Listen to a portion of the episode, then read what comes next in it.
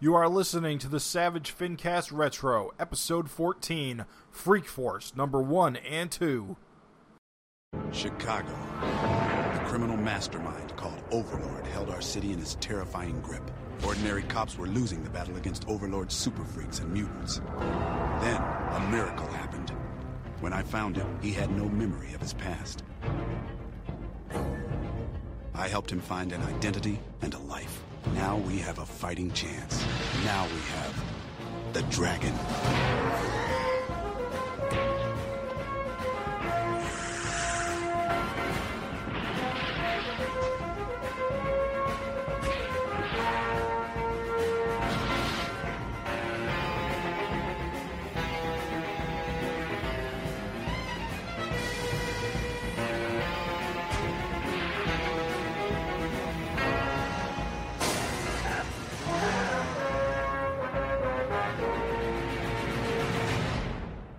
This is the Savage Fincast Retro, the podcast that's ready to reopen America. I'm Raven Perez, I'm Jim Purcell. I'm Craig Olson. and the Savage Fincast Retro is a look back at past issues of Savage Dragon, spin offs, one shots, miniseries. If Dragon's in it, we're on it.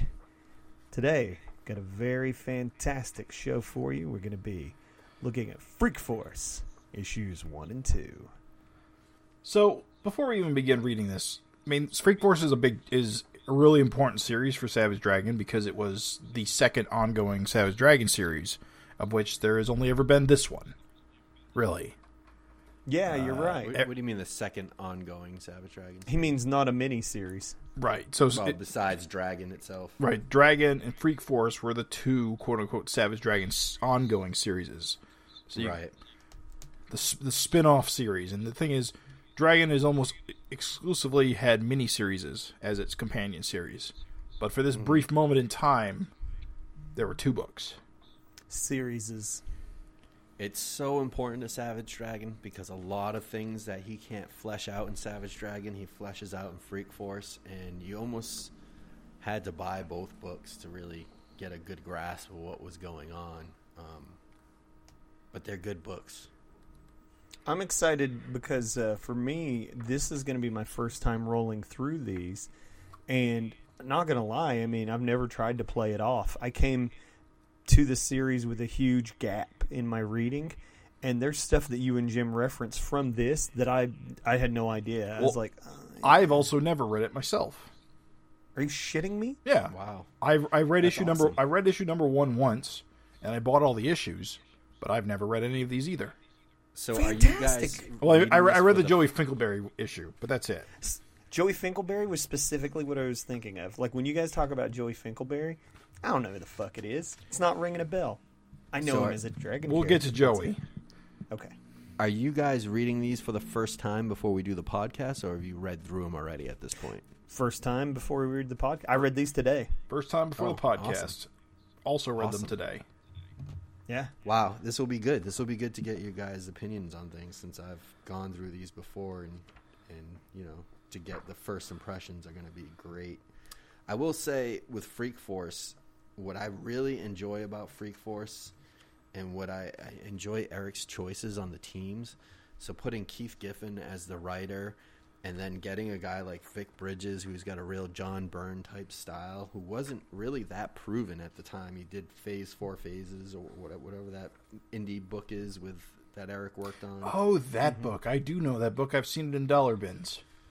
Yeah. So the thing is, though, when you compare these like this Freak Force spin-off title from Savage Dragon to like the Extreme or the Wildstorm spin-offs, Freak Force I feel like still stands up. Like the art still is almost timeless. I mean, it's a little bit dated in the styles. When, when and you stuff, when you say but- Byrne, I don't I don't know. I kind of see what you're saying about John the John Byrne influence, but I don't know. It oh, al- it's big time. It, It's really huge.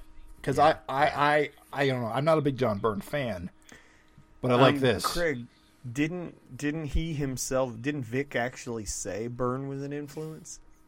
Yeah, I, before we get into this, I don't know if you guys want to just talk about uh, Inside Image issue Absolutely. 10, Yeah, which Inside Image was a free kind of uh, magazine that kind of just had all the solicitations for Image Comics. Uh, his little black and white book. Um, in issue number ten, they uh, do an interview for the team for Freak Force, and so for the listeners, the team of Freak Force, Keith Giffen's doing um, doing the Plotting. script, uh, the plotting. I'm sorry. Yep. So Eric's doing the scripts. Keith Giffen's doing plot storytelling. It sounds like he's doing a lot of the roughs, like rough pencils, and then giving Vic Bridges um, free reign to do you know the full pencils with uh, I don't know who Karl Story is another someone else inking. Well, I'll Chris tell you. Go ahead.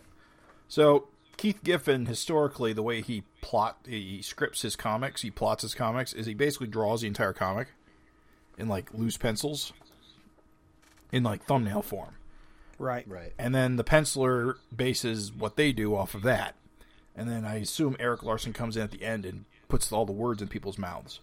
This actually is specifically outlined in a letter in the letters column. Yeah. So they actually break it down. But yeah, you're you are correct. But yes, long story Ke- short, that is Keith. That is how Keith Giffen makes comics. He always does that. And so Chris Eliopoulos is also doing the lettering, so it's got that Savage Dragon feel.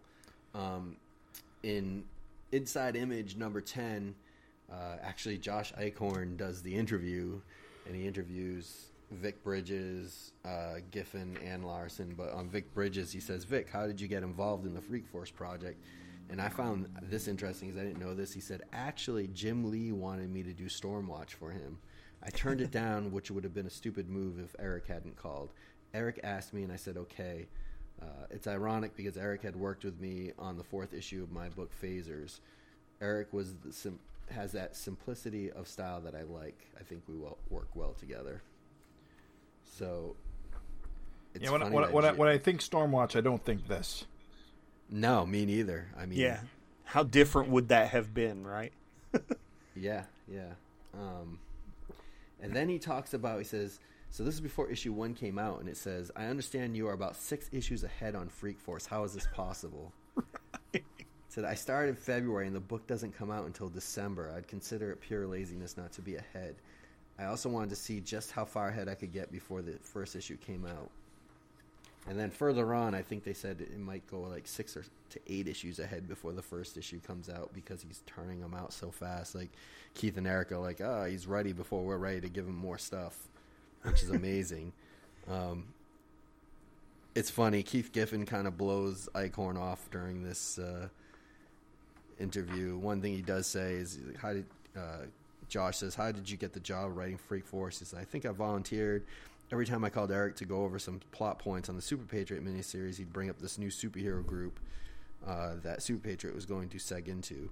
He piqued my picked my interest, and before I knew it, we were battling, we were batting around ideas for this new book of his. Well, the, Um, the interesting thing about Keith Giffen's involvement is, don't forget, we're not that many far years removed from his Bwahaha Justice League era. What's Wait- that mean? I don't even know. So during the '80s, after the crisis, Keith Giffen and uh, Hilariously, I J- do know what you mean. and I, uh, what was his name? Hold on, his partner. He's the guy with the faces. Yeah, DeMatteis. J- Yeah, he JD draws Demath- But anyway, together all they the basically they reinvented the Justice League of the era as kind of more of a comedy book, where you had the, the ah. Blue Beetle and Booster Gold and Guy Yep, Gardner. Guy Gardner and yeah, and all that. And it was a very beloved era of the book, even though Gotcha. it did not feature you know your heavy hitters like Superman and Wonder Woman and. Am Batman I all that correct in much. saying the cover was them all together, and he's like, "What are you looking at?" Yeah, yeah, that's where it started. Yes. The Blue Okay. Demon was saying that, right? No, that was Guy Gardner. Oh, all right. Um, But anyway, Yeah, what, I, what I'm I do know what what I'm now, though. saying is is that we're not that many years removed, and in a lot of ways, Freak Force reminds me of that style of superhero team that's a little bit irreverent, yeah. uh, while yeah, it's definitely a lighthearted goofiness to it.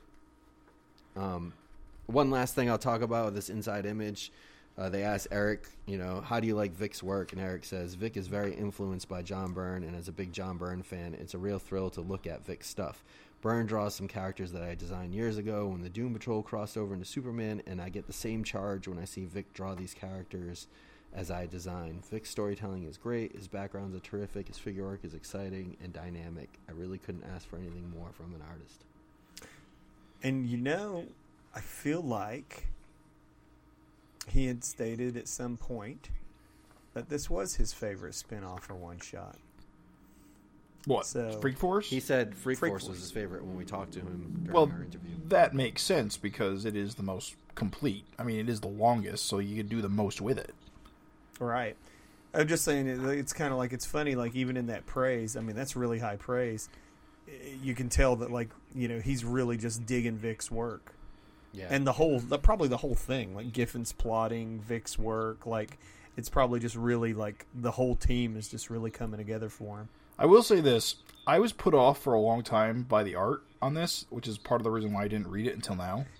I mean, I'm not going to pretend that I loved it either. But- like at first, I did not like it. But but I've grown to love it.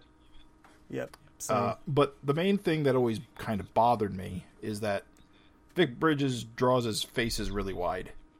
Yeah, square jaws even And on the ladies. A lot of ha- very 80s hair on the Yeah. ladies. And for whatever reason, that was a turnoff about 15 years ago. Well, here's the funny thing. I mean, I don't know anything about Vic, but if he's drawing 80s hair like this, some of this is weird. It's very weirdly 80s. If he's doing 80s hair like this in the 90s, I mean, maybe Vic lived in a rural area.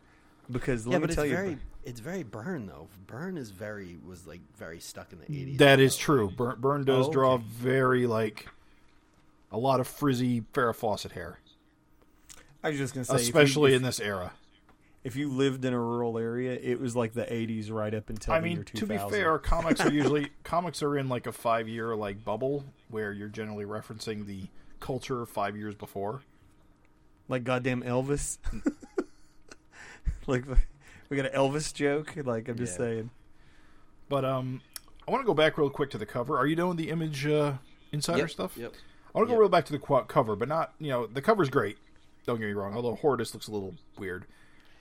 He has a hard time with Hortus. Yeah, but I, I want to talk about the Freak Force logo, just real quick. It's great. Yeah. It's a great logo. So you know what's really cool about the Freak Force logo?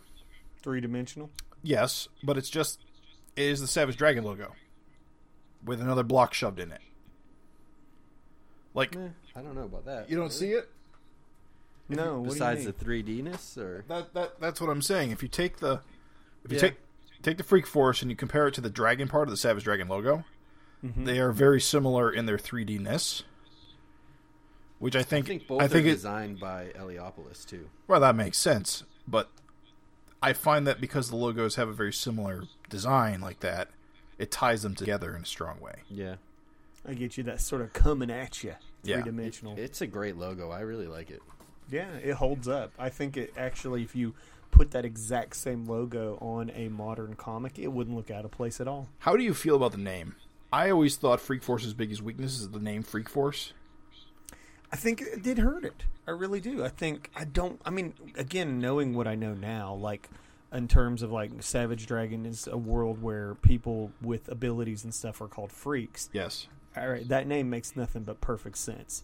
However, as a know nothing, like not knowing anything, I think if you heard the name Freak Force, you'd be put off probably. Or or the fact that the characters aren't that freaky. I Yeah, they're not Bar- freakish. Bar- Barbaric is probably the most exaggerated of them. Hortus. Ah, yeah, Hortus, but they're like they're they're barely weirdos. Yeah, it's full of mostly normal looking people.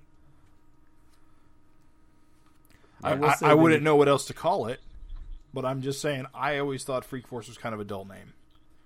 When in, in an era of you, wild Craig? of an era era of Wildcats and Gen 13 and and You know what? Young Blood.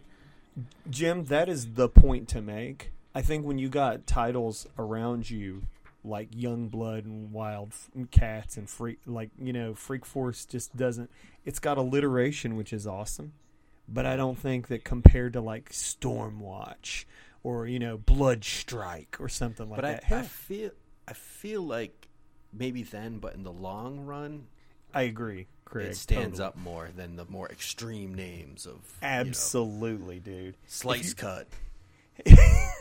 If you named your fucking care, if you named your book like, uh, you know, Wildcats these days, everybody would think you were stupid.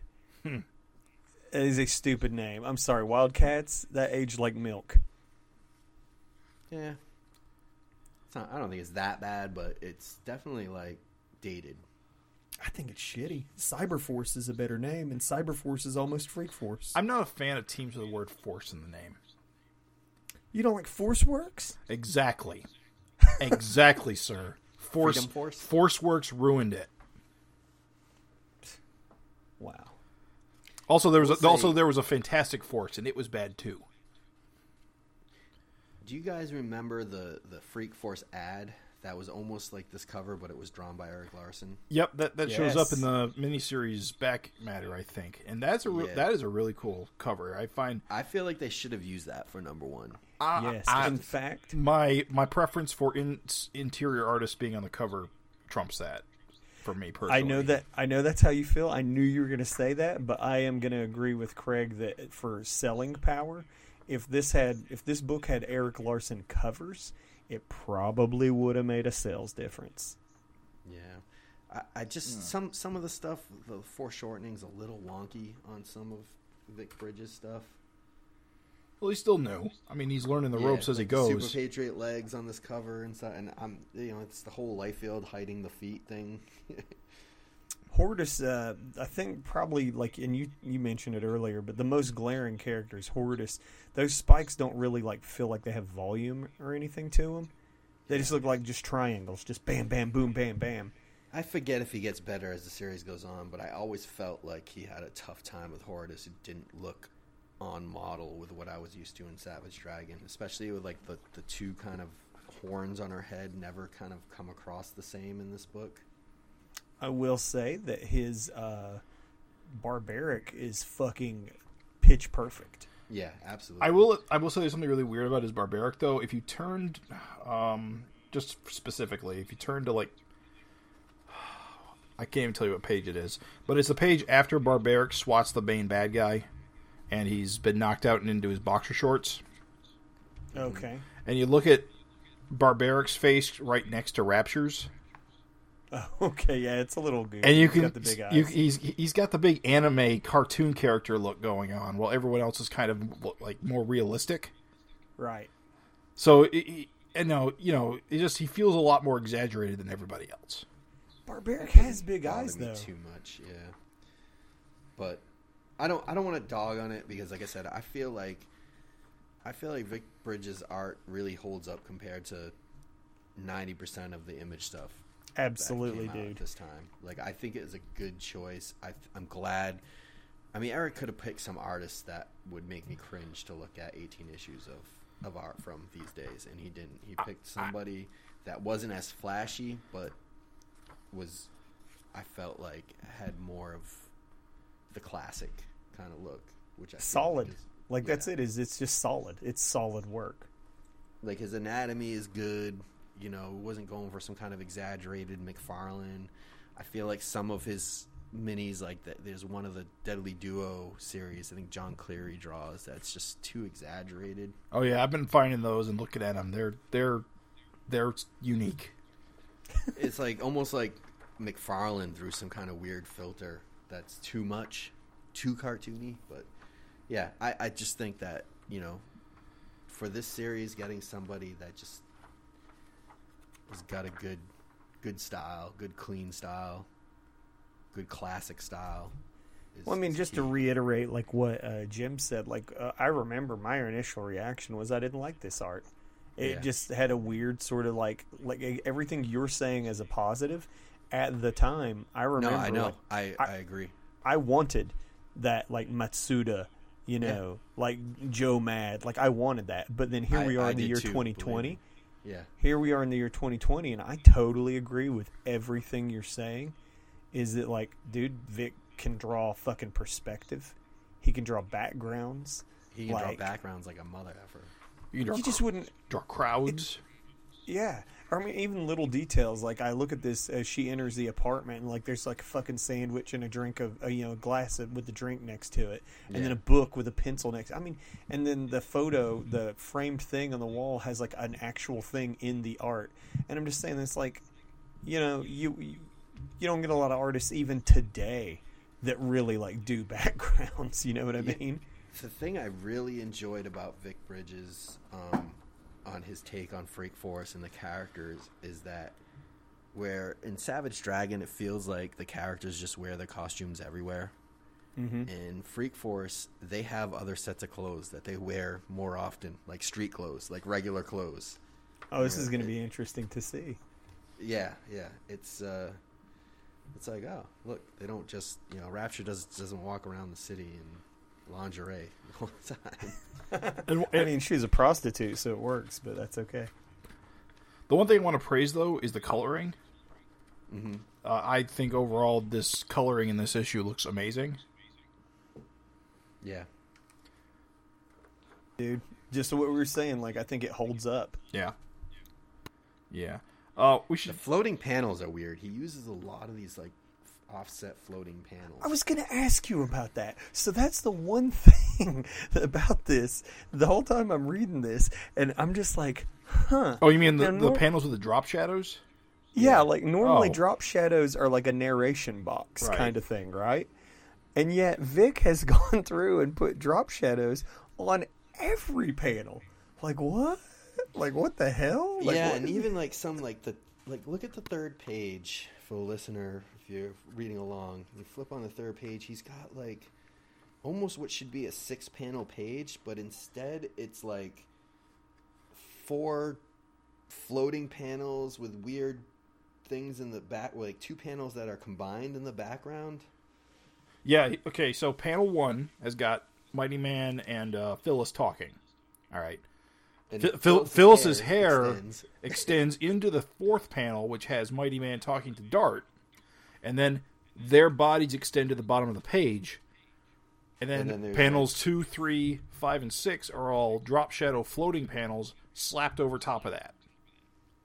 It is very p- particular. Every panel has like a drop shadow, I think, in this issue. But you want to know what's even weirder? Do you see how Dart's hair is full bleed, but the background color isn't? Yeah. That's weird. Because if you go to the top of the page, the door frame is also full bleed, but then it just stops. Yeah. Dude, it's a choice. I'm just saying like choices were made. And you see that Yeah, you, no, you see that again. Uh,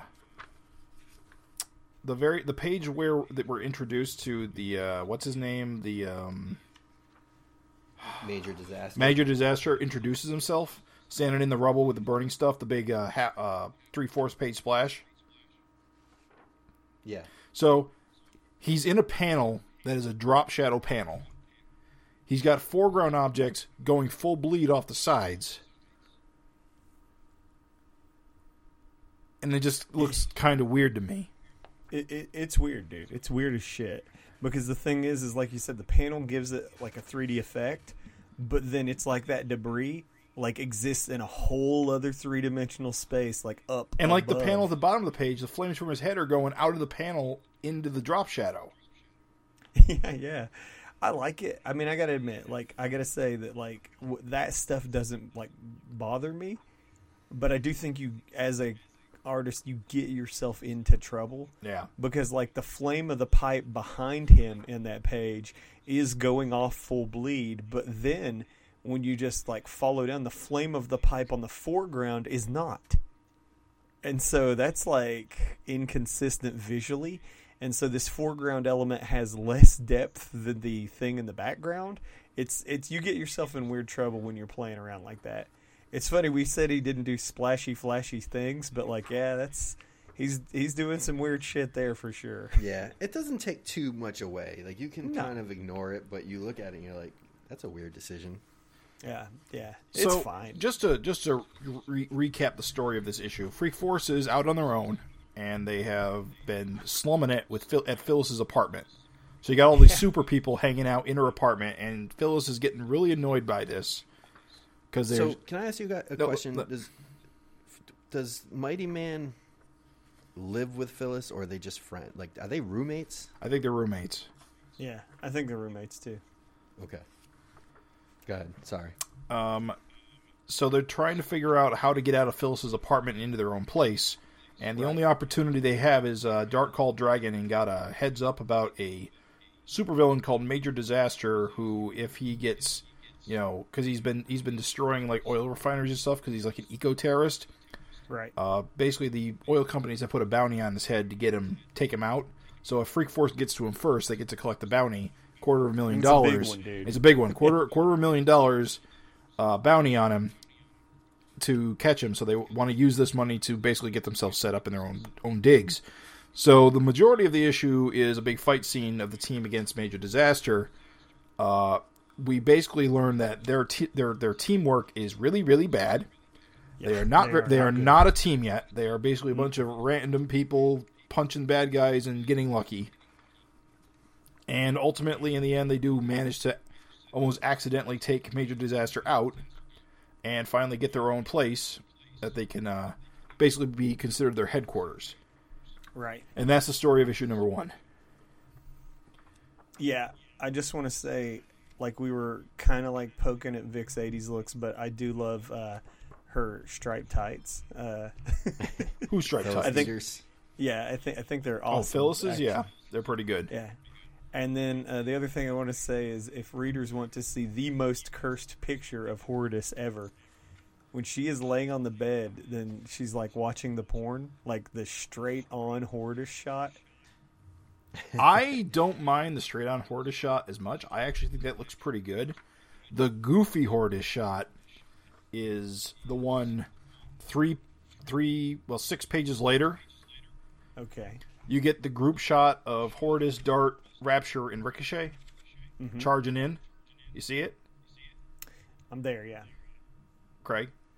That whole panel is wonky. That whole panel is super wonky, but Hortus is the most wonky of all. I don't know. Ricochet, uh, Rapture could pretty much. Yeah, uh, Rapture seems to be falling over. too. Her legs are just something weird going on. Yeah, that, that it is. I mean, it's a good panel, seeing all the women just charging in. Yeah, But good God, it's got issues.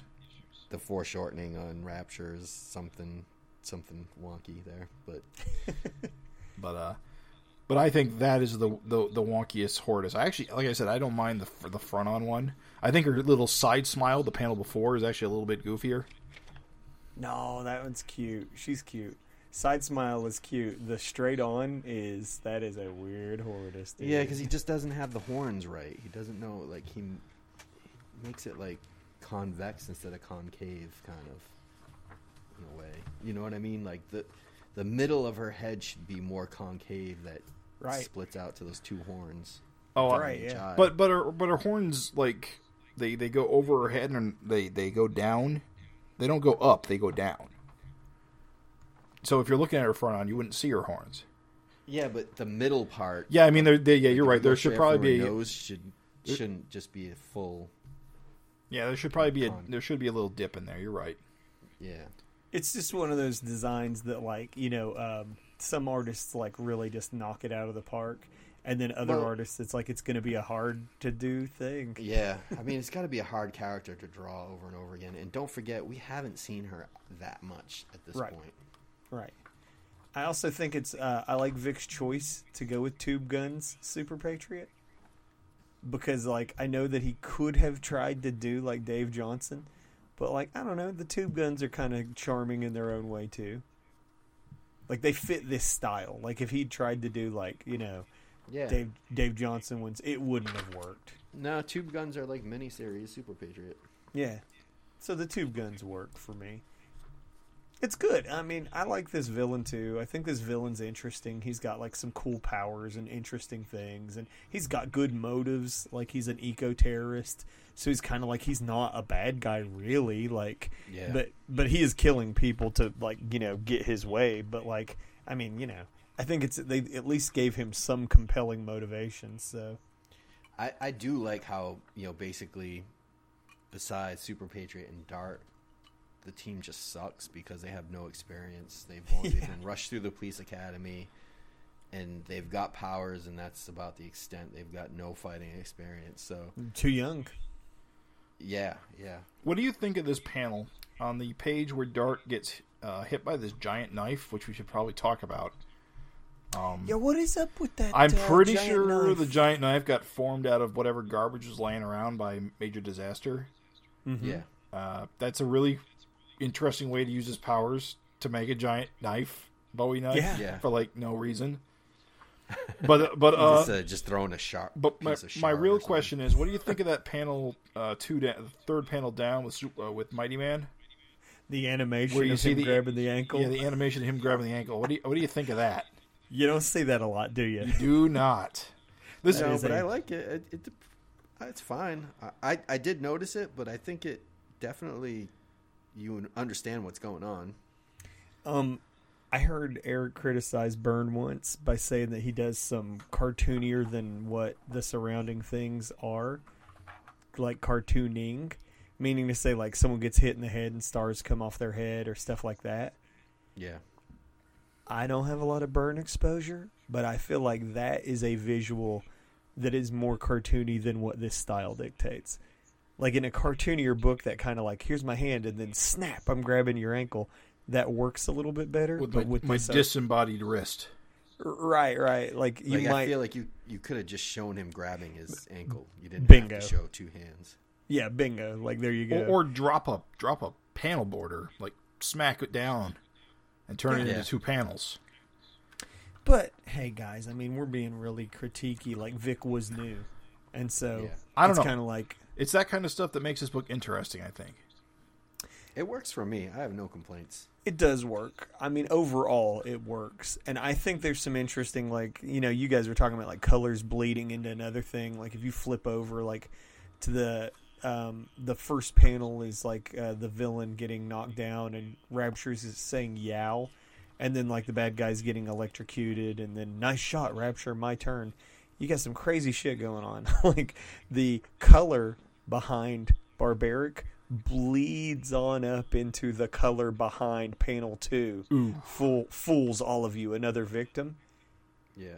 And then it is just like I'm saying, this is this shit is wild, dude. Like it's, it's all over there. And then like you've got Barbaric saying "nice shot, Rapture," and then like the word balloons connected to the other thing is like "my turn." I'm just saying these are just some things that like you know, it's a little bit jank. You don't see that stuff these days Yeah. but I don't have a single problem with it. I just think it's funny. It's kind of a mark of the time. Yeah. Yeah. I agree. I do like in this issue how there's an effort to show everyone's powers. So you're getting introduced to the team, and you're trying, you're getting to see what everyone can do. Absolutely. You see Horridus whack some guy in the head. Yeah, because you think that this. Because I was looking at the scene, I'm like, oh, Horridus really didn't do anything. But then at the very end, she snaps him with his tail, with her tail. and even too narratively, they're kind of like they, they crack a little joke about like how the whole team was so shitty that even Horridus could have taken him down. And Yeah. so it's kind of like even that gives you a little bit of character. Like they don't think a lot about Sarah's powers, you know, as a fighter. Right. I love how Major Disaster doesn't wear, bother to wear like clothes underneath his like, what his metal costume or whatever it's made of. Well, it's, It's made just out. Of, made it's, of- it's made out of pollu- It's made out of pollution. Pollution, yeah. So he, It's- he just puts on his skimpies and forms his other costume over it.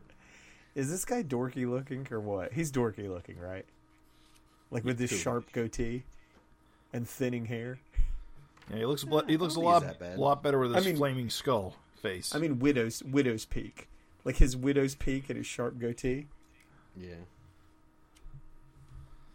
I do like that panel though, the, like the visual of like his like costume just coming off of him. I think it's cool. Yeah. And we see Dart take the forehead triangle off. Oh, I shit. liked I I liked didn't that. even notice that.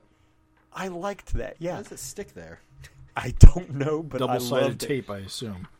when I read that, I was like, "Holy shit!" There's a picture of Dart taking the goddamn forehead. Well, you know what happened is it came off when she got the giant knife went at her. If you look at Yeah. the look at the panel, you can see it coming off. Oh yeah. So she went back and picked it up. Yeah, that's why she's holding it. it. She's holding it in her hand. I bet. I bet. I bet. I bet it's like. my little tiara. I bet it's like a. Yeah, I think it's like, like comb based. I think it combs into her hair. But I do love it. Like I said, like that's a little touch. Like as much as we're bagging on stuff here and there, like I will say that like that kind of little thing I do love because it makes um, without having to like draw seams all over your costume or whatever else, it adds that tiny degree of realism. You know, just to see her take this costume element off. or I guess in this case she's just picking it up to maybe like put it back on. You know, I don't. but- I don't think Allison Dart wears it. Now that I think about it. Maybe she Doesn't does. she? I don't know. My memory's hazy. I don't think she. Uh, I'd have to look at it again. Yeah, I'd have to go do the research, but that would take effort. Seconds, whole seconds. But you uh, the Savage Fincast wiki fans if you have any questions. but no, it was good. I like this. What do you guys think of the FF as a logo? I I like it. I think that's I part like of the. it too. I think. I mean, it's a fine logo, but I think calling your team FF is pretty cheeky. Pretty cheeky. well, you know what I thought? I was like, damn, I wish I had a FF like you know pin or something. Pin or you know what I mean? patch or Yeah, just a pin sticker or a decal. just something. You know, I think that's a cool logo, dude. Like if they wanted to use that FF in modern like continuity. I wouldn't have a fucking single problem with that at all. it. It's funny. You'll see in, ep- in issue two, Dart's got an FF pin. There you go, dude. Yeah, I liked it. Um, overall, this I thought was strong as hell. Uh, I I didn't expect to like it as much as I did, and I loved it. I I thought it was great. I was like, man, you know, Vic's got chops. Yes, there's some weird like shit from the past. I I, ha- I actually still low key hate Mighty Man's swooshy bangs. Oh yeah. I, I cannot stand that his bangs like come down over one eye. I hate that. It's he's the so world mightiest man. He doesn't need both eyes to see. Who needs stereo vision when you're the world's mightiest man? But that is the one thing I can't get over. Other than that, dude, and you know I'm a kid of the '80s. I actually kind of like love her leg warmers and everything. Like, and even the jokes, like you guys were talking about, like the the sort of like ribbing each other team atmosphere. Like they get the little Christmas tree and like, oh, Dart's gonna hate it. Let's be sure to put it where she can't miss it. That's funny. Yeah, yeah. I like. I like how basically they're like a young Justice League or Avengers, but they're super inexperienced. They've got a couple, like I said, old timers or experienced guys, and they're living in less than glamorous, or the headquarters is less than glamorous. It's like kind of a shithole, Yeah, and they're just kind of scraping to make by. It's a cool co- make it by. It's a cool concept because they're kind of like all outcasts. You know, the freaks. they're all strange and weird. They're, though- they're freaks. yeah, so even though they don't make not all look freaky, they are kind of outcasts. Yeah, even that's how the intro starts. Is that Barbaric is sitting there on the fucking fire escape, and everybody's like, "Oh my god!" Like the a, a crowd has gathered to look at him. And he can't fit inside and he can't fit in outside. He's a, it's a sordid life being a freak. He's a literal outcast. no, that's good, dudes. Uh, Jim, I'm I'm interested in your first read impressions, and then Craig, I'd like your veteran impressions. Well, I think it's a pretty good like first issue. Gives you sets up your characters, gives them conflict. Give, gi- so, give, give you a place to go at the end. I, I won't say it's like super exciting. It's not. No. The, it's not the most ambitious comic on earth, I'm gonna agree with you, but it gets the job done. Yeah, it's real workmanlike. Would you have? Can you imagine? Would you have like just snapped up an issue too? Probably not. Well, no. See, that's hard because here's the thing. As a Savage Dragon fan, I probably would have been a Savage Dragon fan by issue seven, Yeah, and so I probably would be craving more stories about these characters. I would have. Yeah, I, I was gonna if say, I if I had read this without reading Savage Dragon, no, I probably would not have followed up on issue number two. Mhm. As a Savage Dragon reader, yes, I would have continued following it. for me, um, a lot of the times in Savage Dragon, um, the supporting cast is like criminally underutilized. Um, you just don't get to see all these awesome characters that he has, and I would have leapt at the chance to uh, have supporting cast members getting to like live their lives and like watch porn in, in a cartoon and like in an apartment. You know what I mean? Like, I'm just saying, like that is know. probably the most like risque thing this issue does. Mention It's- it's mention porn. It's funny though, Uh, but I mean, like, there's just like there's character moments, you know.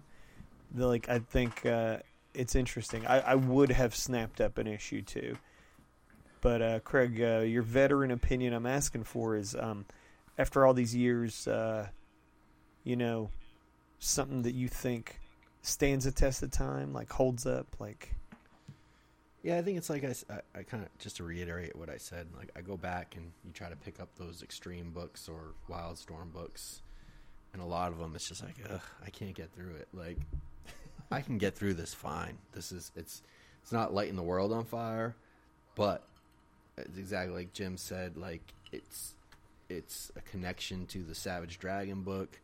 I felt like in the first few issues of of the regular Savage Dragon series, mm-hmm.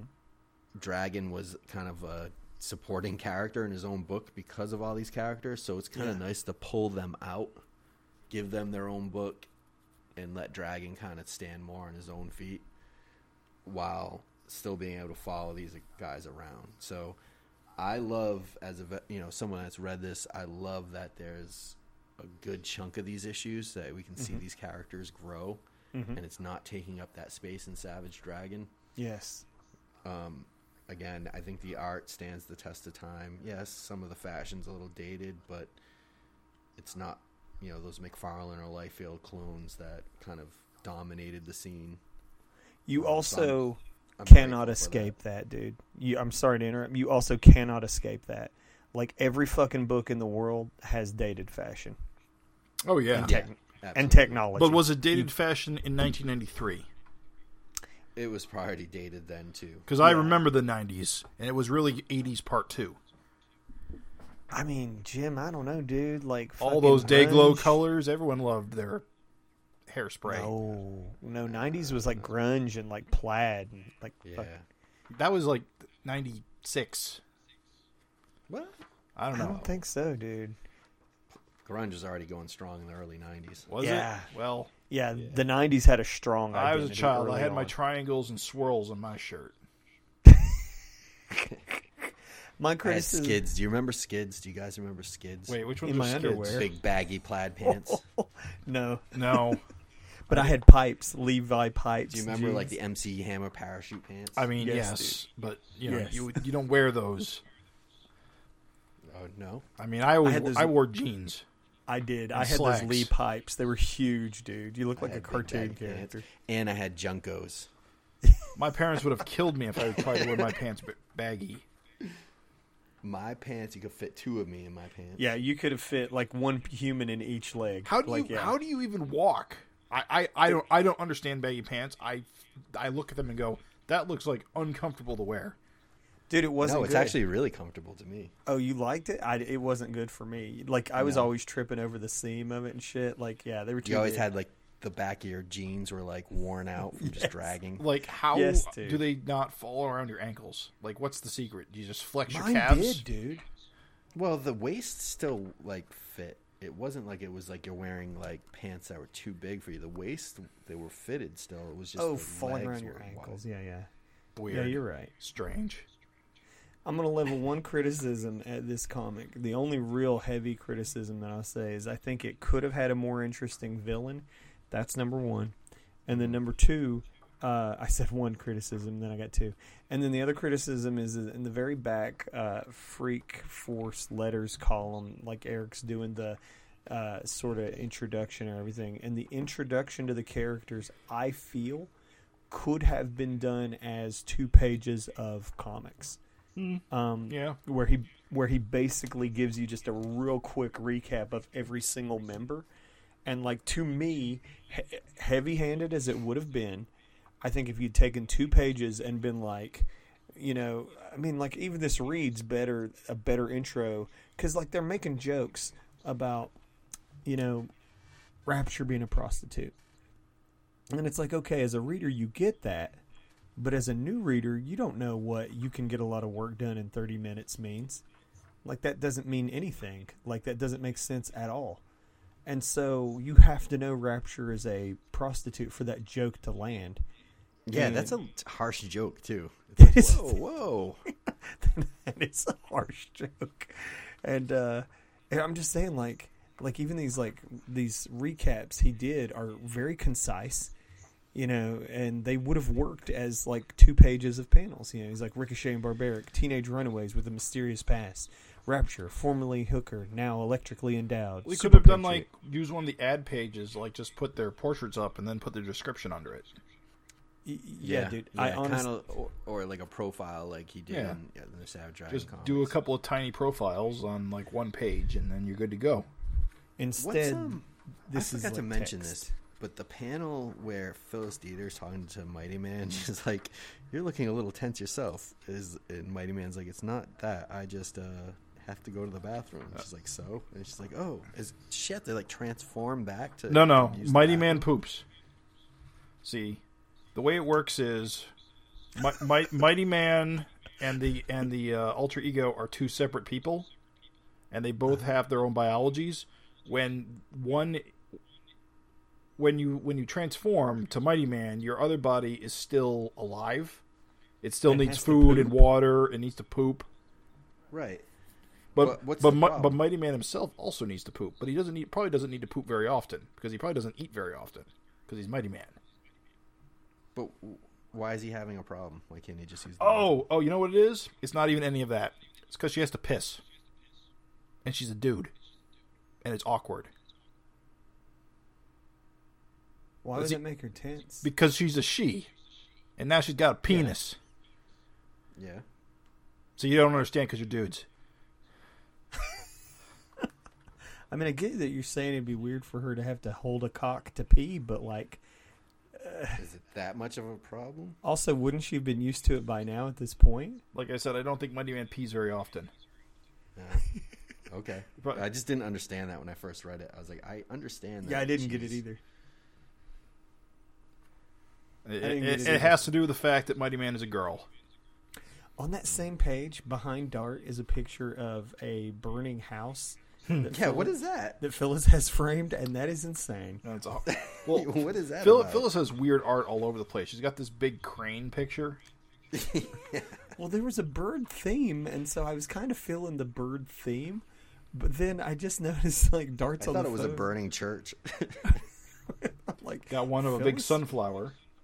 what in this fucking world? Oh my god! Uh, oh well, well that wraps up. Uh, freak. Oh, do you guys want to talk about the ads? Yeah, just real quick. There's the Vanguard issue three uh, one that we've seen by Joe Mad. Uh, Butt kicking action. Enough said. yep, and we got a Stormwatch ad uh, for issue number seven. It says the final showdown. Stormwatch Prime returns. I'm sure this is all very exciting for Stormwatch fans. uh, with art by Scott Clark and Trevor Scott. I don't know who any of these people are. Jim Lee and Brandon Choi. I know who they are. They're all Jim Lee clones. Yeah, I was gonna say a bunch of like Jim Lee clones. Uh, a Gen 13 double page spread that we saw talked about last retrocast. Then we get this big Youngblood Extreme Comics spread, with, like all the covers from all the different comics that That's kind of a neat Li- ad. Like Liefeld that has churned out over these two years. Uh, It's I a like license to print It's money, cool. dude. this seems to be Liefeld pushing the Extreme as a brand over Mhm. Image as a brand, is what I would read this ad as. Well, it says extreme product available at comic shops everywhere exclusively from Image Comics. Right, but it says extreme twice, image Yeah. once. I don't know. It just gets a you get a feeling that Liefeld's trying to like really push his own brand right now. Well, remember, it's a different time. They don't know that the Image is going to go 28 years. Instead, like I think we even like Erik was talking about this at some point. Like they're like, "Oh shit!" Like the bubble was starting to burst. Yeah, And but so you, by ninety four, you think? no, no, no. But I'm just saying, like they were like these guys, like they would have been at that point, like starting to try and. Everybody had different goals. Remember? Something I And so, forgot like- to do. I should have been doing the entire time of the retrocast. This issue comes out December nineteen ninety three. Just Mm-hmm. just to put it into context of the times. Merry Christmas. That's why we see the Christmas tree. Even in Yeah. those early days, Erik keeping track of that. Christmas, dude. The holiday that always gets representation. Yeah, he loves his Christmas. Fucking Christmas, bro. But yeah, no, it's just one of those things where like, and you had Top Cow and all those like. Even back then, they were trying to like get studios and like literally studios where guys would come and work. Wait, what was Top Cow at that time? What was Turner? Wasn't a founder, was he? Uh, Silvestri was. Oh, with Sylvester Silvestri. He was with Wild. No, Homage Studios. I'm sorry, not wasn't wasn't Jim Lee's Homage before it became Wildstorm. No, no, no. It's always it's always been Wildstorm. Homage was Homage was a imprint of. Unless I don't don't know something about that history, because I always saw Homage as a as an imprint of Wildstorm. Homage is Homage is who published Astro City and um, No, Jim Lee started Homage first. I'm almost positive, and Silvestri was under that studio. Sylvester was a founder though, right? So Yeah, but he worked he was doing cyber. I guess with he was Jim. Go ahead. he was doing Cyberforce. That's what I was trying to get at. I guess I couldn't remember if he did yeah, when yeah, Witchblade he was. happened because that's when Top Cow era started. Was like Witchblade. Yeah, I gotta be honest. Why was I saying My Turner? timeline on that shit is fuzzy as hell. I'm trying to look at like his thing, but um, All right, I've got the Wikipedia on Homage Comics. Comic book publishing imprint, a subdivision of Wildstorm created in 1995. So that can't be it. Oh, so we're two. We're still two years from Homage Comics coming out, right? Yeah. Uh, top- Nevertheless, it doesn't matter. Fuck it, moving along. I just was watching the the Image Comics documentary. Mm-hmm. And Top Cow was created in 92 when Image was founded. So he was Top Cow the entire time. Oh, okay. Uh, he shared a he shared a studio, but they had their own imprints. Top Cow and Okay. Wildstorm. Well, that's it. Then they Yeah. were in the same studio, but I knew they were like there's all the different studios, and they were starting to get competitive, and that's where the whole thing with Liefeld had a falling out because he was, uh, I think Silvestri accused him of trying to steal some talent from his studio, Right. Yeah. And there was that big thing. That- so there was that's why- some competition, Top Cow left Image in like 96. right? And then came back once they kicked Liefeld out, Right. I believe. Yes. Right. and then um, that's when you'll see Larsen start to go towards the highbrow imprint on Oh, his, right. And then eventually he drops it. And I remember reading in a letter page somewhere, and I forget. I think it was in Vanguard that said like, "Why did you drop the highbrow thing?" And he was like, ah, "I'm just Image Comics. Like, I don't want to do that." Yeah. Everyone else has their studios. Larsen likes to just be Image. Well, Highbrow was also a parody of Legend. Remember Legend? Not really. He was Yeah. like a little Dark Horse Image Comics. Yeah, that was like um, Monkey Man and O'Brien and uh, Hellboy, Hellboy, and what's the other one that? Um, Martha Washington. no, a, ro- a giant Robo, right? Yeah. No, yeah, no, no, Rusty, not not Giant Robo. Um, Um, Big Guy and Rusty. Big Guy Big and Guy Rusty. and Rusty, which is Yeah. amazing. So basically, like uh, Highbrow was a parody of the Legend logo, Oh, which I thought I was did- funny. I Really? did- Is that I what did- it was supposed to be? I didn't realize that. Put them side by side, dude. It has to be. If if it never was official, it was just way too much of a coincidence. But like, yeah, the Legend logo is like almost the Highbrow logo. It's really close. so here. My favorite thing is the, the Savage Dragon Burt strips when he uses the the highbrow logo as a dildo. Spoilers. I haven't read that. Oh, sorry. No, I'm kidding. That'll be a great thing to cover when it starts. Um. So, Anyway. quick question: How do you guys? The only other ads left are the Max versus the Pitt for Max issue number seven and a Freak and a Freak Force number two cover preview. What do you guys think? And Wildcat Seven. Yeah, and Wildcat Seven. But talking about these two, what do you guys think of having the entire like logo and publisher mock-ups on the preview art and the price tags? Skip it. You know, just show us the cool art. Yeah, I I, also agree. I think having them mocked up just like covers is just kind of weird. Because I Yeah, I could bend know. this cover backwards, and it's suddenly Freak Force number two. Yeah. And- It's- it's- show me a cool art. Like show me cool image. Like you don't you don't need all that shit. But uh, and yeah, on the back cover we get Wildcats number seven. So all these books are actually at issue number seven at roughly the same time. Uh, Stormwatch was issue seven. Wildcats is issue Which is- seven. Savage Dragon is issue which seven. is weird because Max Dragon is issue number seven. miniseries. Yeah, exactly. So uh, yeah, so that's uh, Freak Force number one. And then we go to the immediately cooler, should have been the first issue. You think Freak so? Force number two. Yes, dude. This Really? issue's so much better. It than- is so much better, but I feel like you needed that setup of one. I think if you're trying to hook fans, you go for the gusto and then you spill the like, oh, you know, we're trying to find our headquarters and I gotta and I gotta pee and or and I gotta poop or whatever. This one, this one does have a, a better antagonistic force because at least it ties into one of your character's backstory. they look cooler too. I don't, they- I don't agree with that, but I get what you're saying. Cooler powers, they look cooler. Like to me, this was way better than the first issue. Way better. Uh, so yeah, we got Mako in the cover, a big seller that Mako. Look at Ricochet's off kilter lips. I really like that. Oh yeah, she's very. Her face is all contorted. All. Oh no, it's Mako. I'm just saying, a lot of artists wouldn't do that. Also, we, we good- found we found Mighty Man's head. Oh wait, that's a callback to another episode. Never mind. Good luck making that joke work, audience. It's a cool cover. I like it. It is. It's a good cover. I think like if you put this on stands today, it would still sell. Like this when we're talking about like You don't you don't think working- Mako looks a little a little tame?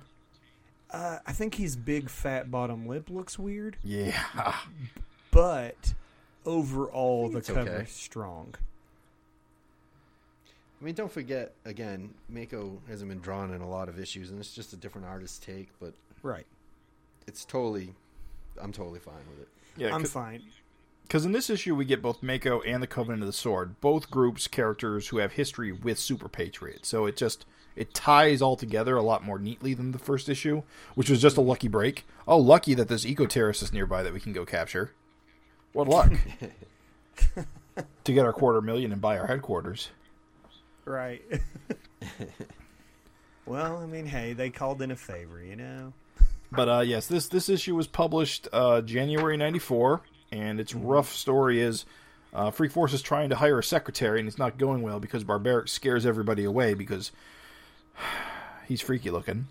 Too ugly. Meanwhile, we find out the mayor of Chicago, which is actually kind of interesting. We'll talk about that later. Is a member of the Covenant of the Sword, that clandestine organization that has been trying to do something, take over the world, and they they were the ones who reprogrammed and messed with Super Patriot in his miniseries. Right. Wait, what was their motivation for attacking him? Oh yeah, to clean up as an embarrassment. So basically, Yeah, they. They put together a team to go kill Super Patriot because having him walking around is a, is flaunting Covenant of the Swords uh, uh, power. So they Well, put it. failure, yeah. Yeah, so they put a team together of five dudes, uh, one of which is Mako. So they teleport to the roof of the uh, Freak Force headquarters, where a fight between them and Barbaric, Ricochet, Mighty Man, and Super Patriot ensues. Oh, and Horridus, she's there too. fight happens, fight happens. Inevitably, eventually, um, they do manage to turn the tide and win the day. We briefly see Dragon, and in the end, because the the uh, the Covenant uh, operatives did not uh, succeed in their mission, they terminate the mayor, as the Covenant of the Sword is wont to do. Don't forget that there's a subplot throughout the whole issue of Super Patriot knows the jig is up. Mighty Man is not the man he used to be. Oh, that's true. Yeah, that that is a subplot that runs through. Early on in the issue, Mighty Man basically tells her directly, uh, tells Dart directly that, or does that happen early on? No, it's a thing. Like when he's talking, he's like, "Hey, I just want to talk to someone my age. This team's not, you know, this team's too young. Uh, times have changed. You've changed." And then when you get to the end of the issue, that's when he confirms the kill with Dart. He's like, "Hey, look, dude, you know, something's up with Mighty Man. He's acting like a total amateur. He's not himself." I could have swore though, maybe it was last issue that Mighty Man told Dart flat out that she's not the same, that he's not the same person. She told Dart because she she told Dart, but only Dart knows. She Right. said she didn't want to tell anyone else. Yeah. Yeah, I can't remember where that happened. I can't remember if it happened last issue or if it happened in, in Savage. Dragon Six. No, it was in the. Oh well, In the cafe last. Uh, that might have been Savage Dragon Six actually. yeah. Yeah, you're I'm thinking. cafe. I'm thinking it was in Savage Dragon Six. Now that I really think about it, yeah, I'll have I to go- trust you. You're the only one I can trust. But uh, so this issue, I think is as good as the first. You know, Better. as a complete package. better. Well, tell I me, it's better. tell me why. Be- better in every way, dude. Still got, still got, go. still got those drop shadows though. Yeah, those drop shadows. What's funny, I love is like he's really leaning into it too. Like the woman on the very first splash page, her fingers are casting a drop shadow, They, as are her boots. as are her boots. Wow, that is that is a thing. I love it, dude. It's like a little fucking light is shining. Um, but I said why I thought. Craig, you say. Um, well, I think it's better. I think the villains are better. Yep. I think Mako and the Covenant of Sword, of the Sword tying in, you know, the Savage Dragon series and the Super Patriot series makes it exciting. Yep. I at this time I just remember being like, I need to know everything I can about the Covenant of the Sword. Like Yep. they're cool. I love how they're just like kind of this class of people that nobody knows about, where they're like normal everyday politicians and your workers, and then they go underground and put their little like Knights of the Templar uniforms on and Yep. worship some kind of weird thing. Mm-hmm. Um, these villains were all brand new besides Mako. That was kind of exciting. They were cool. They had a lot of cool powers. Um, and also, what I kind of talked to you guys about before is we're seeing these characters in like either different costumes and like Yeah, dude. we're. I do like that Vic Bridges does this in the series, and you'll see he puts them in a lot of like street clothes or different clothes in their costume, which makes me gives it a realer feel or just a more I don't know, just a different feel than Erik does, where Erik kind of always keeps people in costume. Ricochet and Barbaric in particular are fighting in like fucking. You know, she's in like pajamas almost, like sweat sweats. Nah, she's in jeans. She's in jeans and a sweatshirt. Sweat, well, sweatshirt, but like he's got on like this like exercise suit. You know, like tights. Yeah. Yeah, And it actually kind of looks cool on him. yeah, he's just not wearing the same costume all the time. It makes sense, you know. Yeah. catch them off guard because they're this is their place to like they're hanging out waiting for a new job.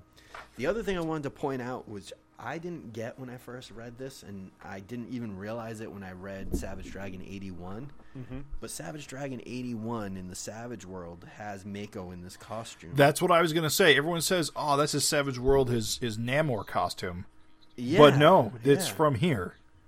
Yeah, and I didn't catch that. Although the one in the Savage world I think is yellow instead of green. Yeah, it's a little mm-hmm. different, but it's a similar pattern. but but I totally forgot about that until I did the reread today.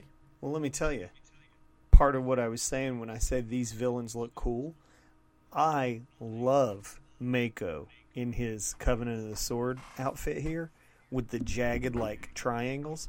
But then a really nice thing that Vic did is if you notice, every single one of these villains has a unique shape pattern running up the seams of their suit Yeah. like it's cool. I mean, it's just a Yeah. really nice touch, and I think Mako looks fucking badass, as does like fucking Octopus Head guy. with the Covenant logos too. Yeah, I, I am trying to find out what these characters' names are, but it's one of those cases where they don't state them outright when you first meet them, and you got to catch it all in dialogue. It's Flux, Hive, Manga, Squid, and Mako. I do hate manga as a name, but moving along. Manga. Hive is the guy that generates all the little mini guys. Off that is an him. awesome power. What's his? What's yeah, it? And Flux can phase. Well, it's not really phasing. It's like, I mean, it is phasing but she can like disconnect her wrists from her arms and her body from her body. She's Buggy D Clown, Jim. Yeah, she yeah, exactly. But I'm, One piece joke. Sorry, folks. I'm trying to figure out what Manga's deal is because it looks like he. He's Te- a He teleporter, can take on the powers of of uh, comic book characters. oh, that may. Okay, that makes sense. Oh, So he's Nightcrawler and then he's Lobo. I didn't pick that up at all. Right. So he says. So so so. The Covenant of the Sword guy says, "Okay, make uh, what did he say? He says, pinpoint his location, make it quick and messy, manga." And then Manga says, This looks like a job for the Night Creeper. Then he gets all dark and sinister, and then his shoulder pads look like night crawlers. You're right. And they bamf away. oh my Yeah, god! But- it even says Bamf. He Bamf. does. So It's a midnight creeper instead of nightcrawler. And so when he lands, he's sick because it disables him for a while. And then this this is a fucking fountainhead moment because I did not pick up on that shit at all, but it makes his name make so much more sense. yeah, it's literally a reference to comic books.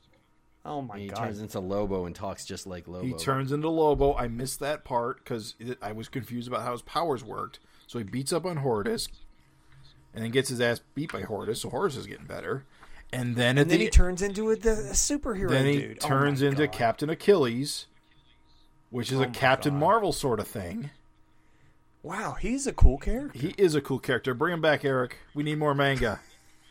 Manga is actually a really cool character, dude. That's actually really fucking cool. This should have been issue one. I'm gonna be I'm hon- sorry. I'm gonna be honest. It was very. I will say this though. Now that this, now that I know what, understand what this, what's going on, it's cool. Mm-hmm. But when I didn't understand what was going on, it wasn't as cool. I kind of thought he was a different character three different times. I gotta be honest, Jim. I gathered that he was a shapeshifter Yeah, because there's obviously that panel of him becoming the Lobo character, yeah. but I just couldn't for the fucking life of me figure out why he was called manga. Um, oh, in that particular scene where he turns into a Lobo character, he doesn't seem he doesn't name himself that time, so it's less obvious what's happening. If he had said, For me- "I'm turning into White Wolf" or something Wolf or So something, for me, I knew I knew it was the guy that teleported him because your clue for that is when uh, Horridus comes up to him. She says, "Are you okay? You look sick." And then she offers him some Campbell's soup, and then he transforms. And I was thinking to myself, why is their teleporter suddenly able to like fucking morph like whatever? right? And I wasn't thinking about it, but goddamn, dude, he's a cool character when you put it in that like when you understand. Oh my god, I'm embarrassed. I love to record my shame and my ignorance. So apparently, so so it looks like his limit is he can be a One he can be a different superhero for one minute, and then he has to be sick for one minute. So he can be a hero every sixty seconds for sixty seconds. At least that's- minute. I'm not sure. Yeah. which is pretty powerful if you use it correctly. Well, Jim, there's no downtime because he actually transforms immediately from fucking the Lobo character. Fuck, fucking the Lobo. Sorry, that's a bad verbal filler I have, folks. It, it makes really weird conversation sometimes. He transforms from the Lobo dude like into Captain Achilles. Does he? Yeah. No, not. He's only knocked out. It's not immediate, but like he's only knocked out for like a second. Like it's not like another minute. I don't think there's that minute gap. Because he gets knocked against the wall by Horridus, and we don't see him again until he's suddenly saying, "Time's up. Time for our next contestant." Hope your will's in order. The next in the next sixty seconds that I'm able to maintain the form of Captain Achilles, I will kill you. And then Super Patriot, and Super Patriot immediately shoots him in the in the in the uh, Achilles. in the Achilles tendon because obviously that's your weakness, idiot. Oh my god, I'm so stupid. He even says Super Patriot even says I read those comics as a kid. See, when I read oh that my when I read that crystal clear. Yeah, dude. when I, when I read that the first time though, I thought he was like talking in general that he like he learned about the myth of Achilles through comic books. But now it makes more sense that he's actually just a oh referencing no, dude, actual we're, comic we're books. dumbasses. We are all. real dumbasses. You're We're right, just Raven. fucking stupid, dude. I'm sorry. Like, it's what's bad. Here's the thing: is like I try not to criticize comics. Like, like uh, if they have given me all the clues, then the failure's just on my part. And like, dude, there's so many clues that like his power is to turn into comic characters.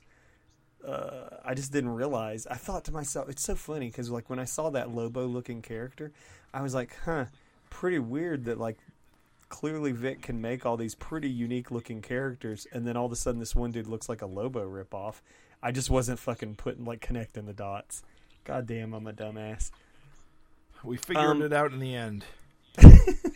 Live. Well, that, that that scene where Mako is attacking Super Patriot again, which is kind of a cool callback scene to like when he first, you know, messed up Super Patriot. But Super Patriot drops like what, like a mechanical bowling ball or something on his head. Yep. Thank you. I was wondering what the fuck was going on there. What is happening? He's reconfigured. made- He's reconfigured his arm into a projectile, and he just dropped it on his head. You can see it happening in the second panel. In his other, Yeah. in the other arm, it's like tr- configuring into some weird configuration. He just turned his arm into like a bowling ball. Yeah, I mean he has to shoot bullets, so it makes sense that he can just eject parts of himself. Okay, least you it- just sold me on At it. least makes sense to me. I was not Yeah. sold, but you literally just then with the bullet defense, you sold me on the bowling ball. Yep. You sold me, dude. It is a unique thing we've never seen before. I will tell you that, and I don't think we see it very much in the future either. You know what's funny? That makes nothing but sense. And he could do more like giant bullets and shit. It wouldn't even. Yeah, you sold me, dude. I mean, he's probably got limitations about how much mass he can eject, but yeah. Um, the octopus guy is he just blasting Mighty Man with ink? Yes, that's what I. That's Yeah, how I read it. Yes. That's what I thought. I was just checking to make sure. I mean, I fuck, I missed it. I misunderstood so much. I was just making sure I didn't misunderstand that power. I love um, the page. First of all, I I really do like the Covenant of the Sword. They're really creepy, and Oh, they're incredible, dude. I love the page where they're looking at the monitors, and there's like that kind of that close up on the one guy's face, where he's got the the Andy Rooney eyebrows and stuff. Yeah, the really like bushy old man, bro. He, they're just I don't know. They're cool visuals. I like that. Yeah, all these guys are, dude. Like, I, I, think love the the drones that the Covenant have. Like so, the last page where he kills the guy. like, Yes, those dude. guys kind of show up all around. They're just based on Dave Johnson type, you know. Uh,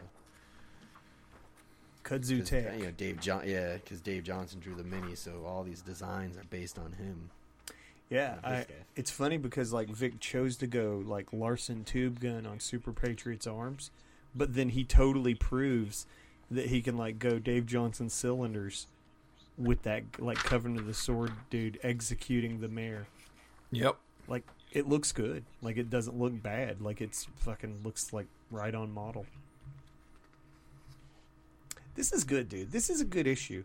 Like I'm saying, like this is a really, really solid fucking issue. Like the Covenant of the Sword look awesome. These like this team that they've sent. It's funny because it's like a team book, so of course you're going to send another team, like a team of villains against them and it's like you get that you get all kinds of like awesome character comedy like you know i don't know good body language like vic's got good body language on this i think Can I?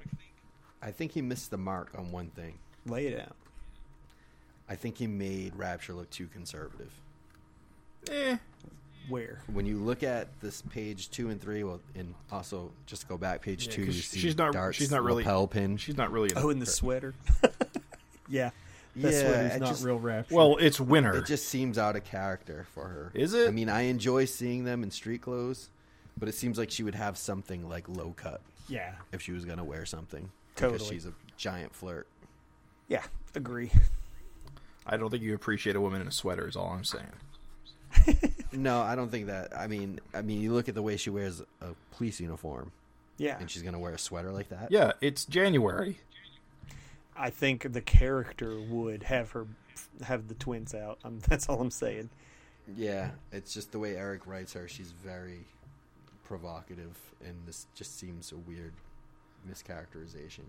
But I will say, I wonder if part of it is maybe that Vic Bridges felt uncomfortable with it. Because one of the things I wanted to bring up is that Vic Bridges doesn't do any more work after this series. No. Hmm. And from I what I remember, and I was actually it was one of the reasons why I was listening to I was talking to Savage Dragon superfan Mark Welser, was I was trying to pick his brain if he remembered why, but I I remember Erik saying something to the effect that he left comics because of religious reasons. Right. oh no Like, I don't know if he was a Jehovah's Witness or something. Well, that would explain it.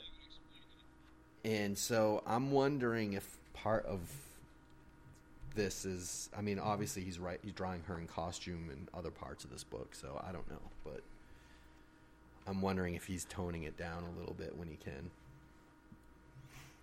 That makes sense. That makes sense. Um, things I'd like to highlight is I think are extra like exceptional moments artistically. Um, that I just I gotta I'm sorry listener just please appreciate these moments. Is I think that the uh, panel of uh, Ricochet bouncing through the chick that can like you know turn into chunks. Phase. I think that's a really awesome uh, shot.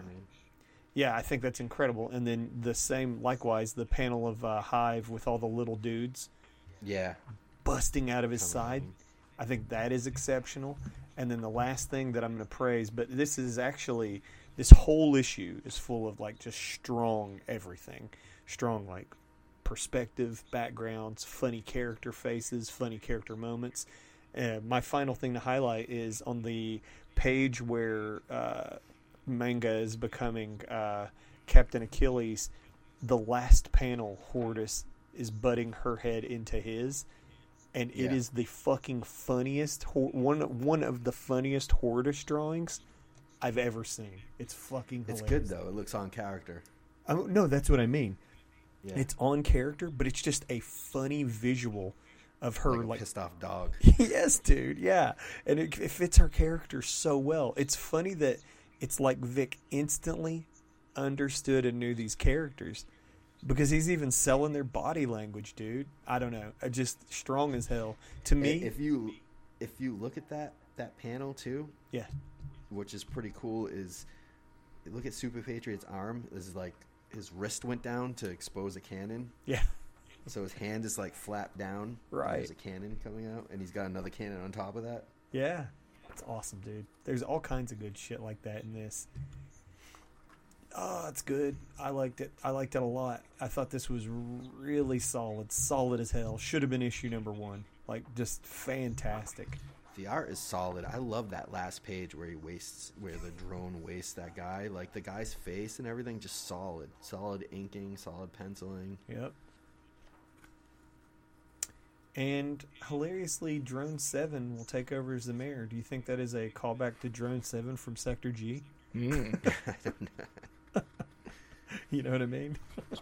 Speaking of which, Josh Icorn is a wedgie recipient. wedgie, wedgie, re- Wedgie. wedgie. Yeah, okay. they, they dropped the D, but it's Wedgie. Oh wait, no Wedgie. Yeah, they, they got the D in there. Yeah, Wedgie recipient.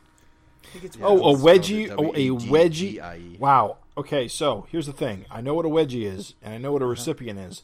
When I was putting those two words together, I was thinking of completely different wedgies and recipients.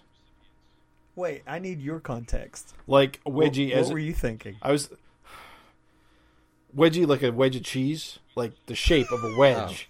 And recipient, I was trying to like force like the word receipt for some reason, and it didn't make any. It, I just it was like a completely failure of language. The old cheese receipt.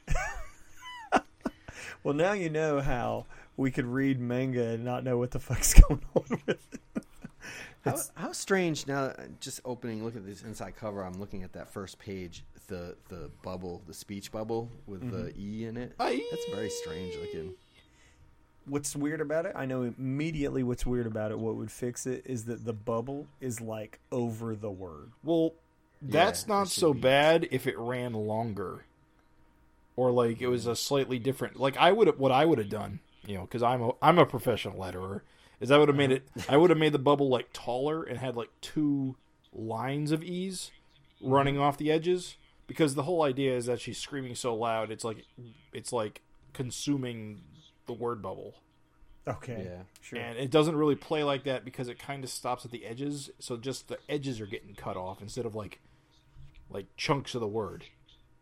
yeah Like it doesn't it doesn't need the exclamation point. It should have just been e's running off the end. um, thing I'm gonna pick on just a little bit. It's funny because it's literally sandwiched between two panels I praised.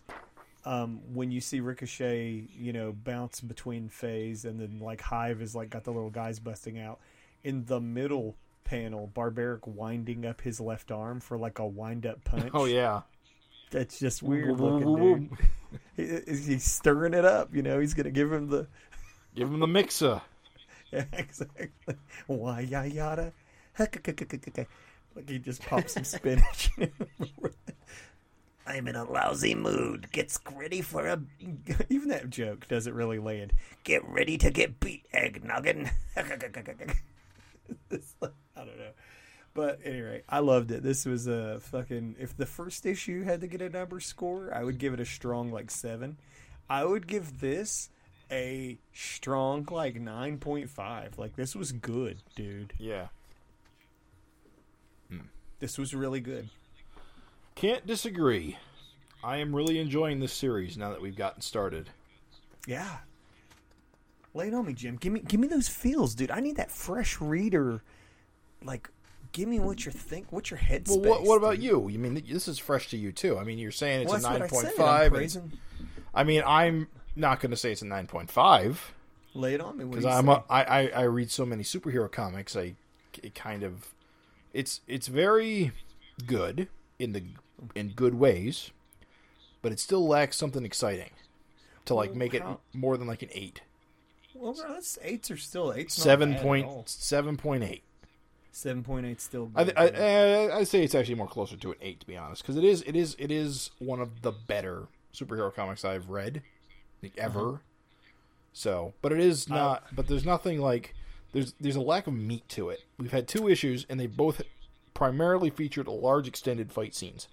The most character stuff we got is with Dart, Mm-hmm. primarily, and not so much everyone else. And I think that's what's lacking right now is character arcs. 'Cause We No, barely they have gotten subplot. started. Mighty Man, like Super Patriot. Well, that's that's more Suspicious. that's more of a mystery. But yes, you're right. Mi- Mighty Mighty Man and Super Patriots like Mighty Man's trying to fake it, and Super Uh-huh. Patriot apparently isn't noticing because he's old, right. And uh, Dart's in on it, but she doesn't really know the facts. But Dart doesn't really care either. She just needs to know what their capabilities are, and if she knows she's a rookie, that's how she's going to handle it. Mm-hmm. But um, I just think as time goes on and more character threads, like Barbaric and Ricochet and, Hor- and especially Horridus. Horridus is Horridus's like history is nothing going on. I mean, what, what's going on with Horridus? She dated Michelangelo and she married Rex Dexter. That's Horridus's life. I mean, she's a simpleton, you know. But that's the problem that she should evolve. And I felt that after she got married and had a kid, she's actually a better character now. We just don't ever see her to see that. So we all still assume she's a simpleton. Yeah, we haven't seen her damn daughter. Yeah. Like the team is in Canada, and we've not seen Dixie. But that's all. that's my main problem with Horridus as a character is that because she had she's played up as kind of a clueless, uneducated person, her character's got no place to go.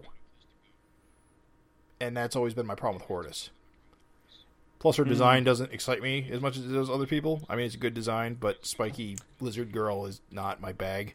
bite your tongue. You just don't appreciate the value of a sweater. I, I guess. You know what? I, I, I'm going to counter that. Okay, Counter it. you Combo you get break ready. me. I, I thought it was cool because you have Dart. You know, she's struggling with administrative functions, which she's not used to. You have uh, just like Rapture talking about like dating and love and like you know your life in Detroit. And it's funny because it's weird. After all these years of reading Savage Dragon, I don't even fucking think about Dart's life in Detroit. And yet here we are in the very first few pages. You got Rapture and Dart just talking about shit I just never think about with these characters. Like Dart dating, that's interesting. And so then you got subtext of like here's this mayor that's like he's a mayor but like like the Covenant of the Sword has like fucking clones of like people that are in charge of cities. Well, think and- about that. We got introduced to the mayor of Chicago yeah. for one issue, and then he got replaced by a clone.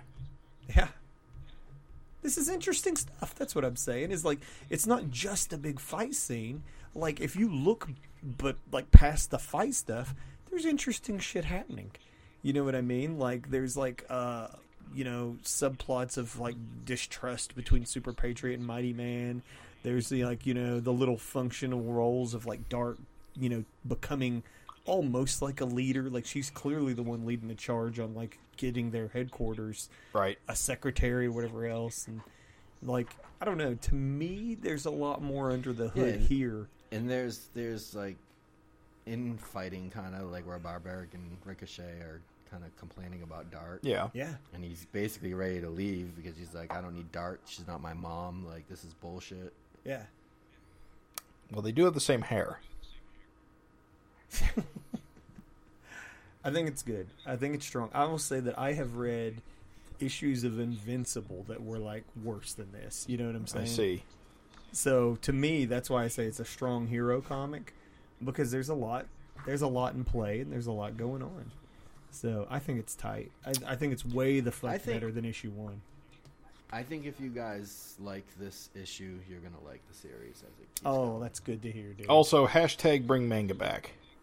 yeah, bring that character back. dude. Sorry, doesn't ha- he comes back in issue 115 He does.